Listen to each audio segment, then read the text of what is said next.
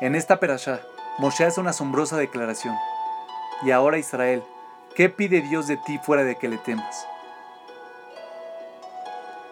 Moshe nos acaba de entregar mandamiento tras mandamiento en nombre de Dios. Y cerca del final de todo, ¿qué nos dice?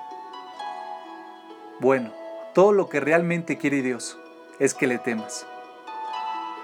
¿Qué pasó con todas las otras 612 mitzvot que Dios dijo que quería? ¿Por qué quiere Dios que le temamos? ¿Es una búsqueda de poder? ¿Dios se siente mejor si le tememos?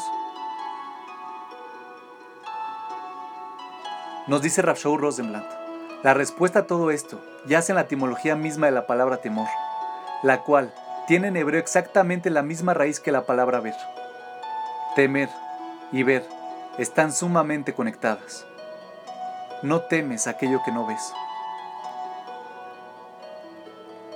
La palabra temor se traducirá más correctamente como conciencia de las consecuencias o reconocer la realidad de una situación. ¿Qué quiere Dios? Él quiere que nos enfrentemos a la realidad y que no nos escondamos de aquello que sabemos que es verdad.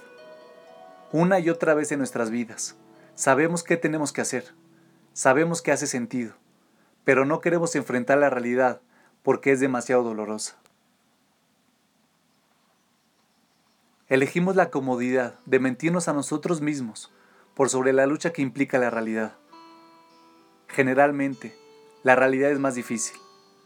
La ilusión siempre es sumamente atractiva. No quieres enfrentar el hecho de que una relación llegó a su fin. Tú sabes que terminó, pero no quieres aceptarlo. Entonces, te convences de que no ha terminado aún. O no quieres enfrentar el hecho de que has cometido un error y que necesitas cambiar.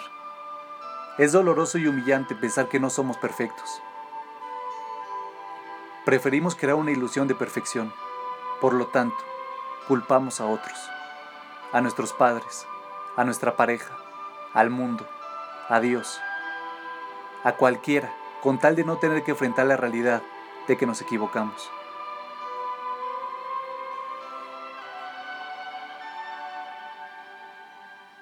¿Qué pasa con alguien que no quiere enfrentar la realidad de su propia desdicha? Montará una actuación y pretenderá ser muy feliz, no para el mundo, sino para sí mismo. Nadie quiere admitir que está tan perdido que ni siquiera sabe cómo ser feliz. Entonces, ¿qué quiere Dios de nosotros? Él solo quiere que seamos honestos, honestos con nosotros mismos. Siempre sabemos qué es lo correcto, pero rara vez estamos dispuestos a admitirlo.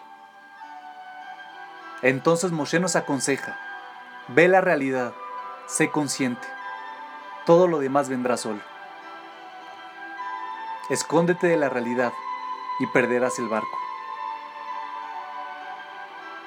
Puede que crees una hermosa ilusión, pero cuando las burbujas revienten, nada quedará.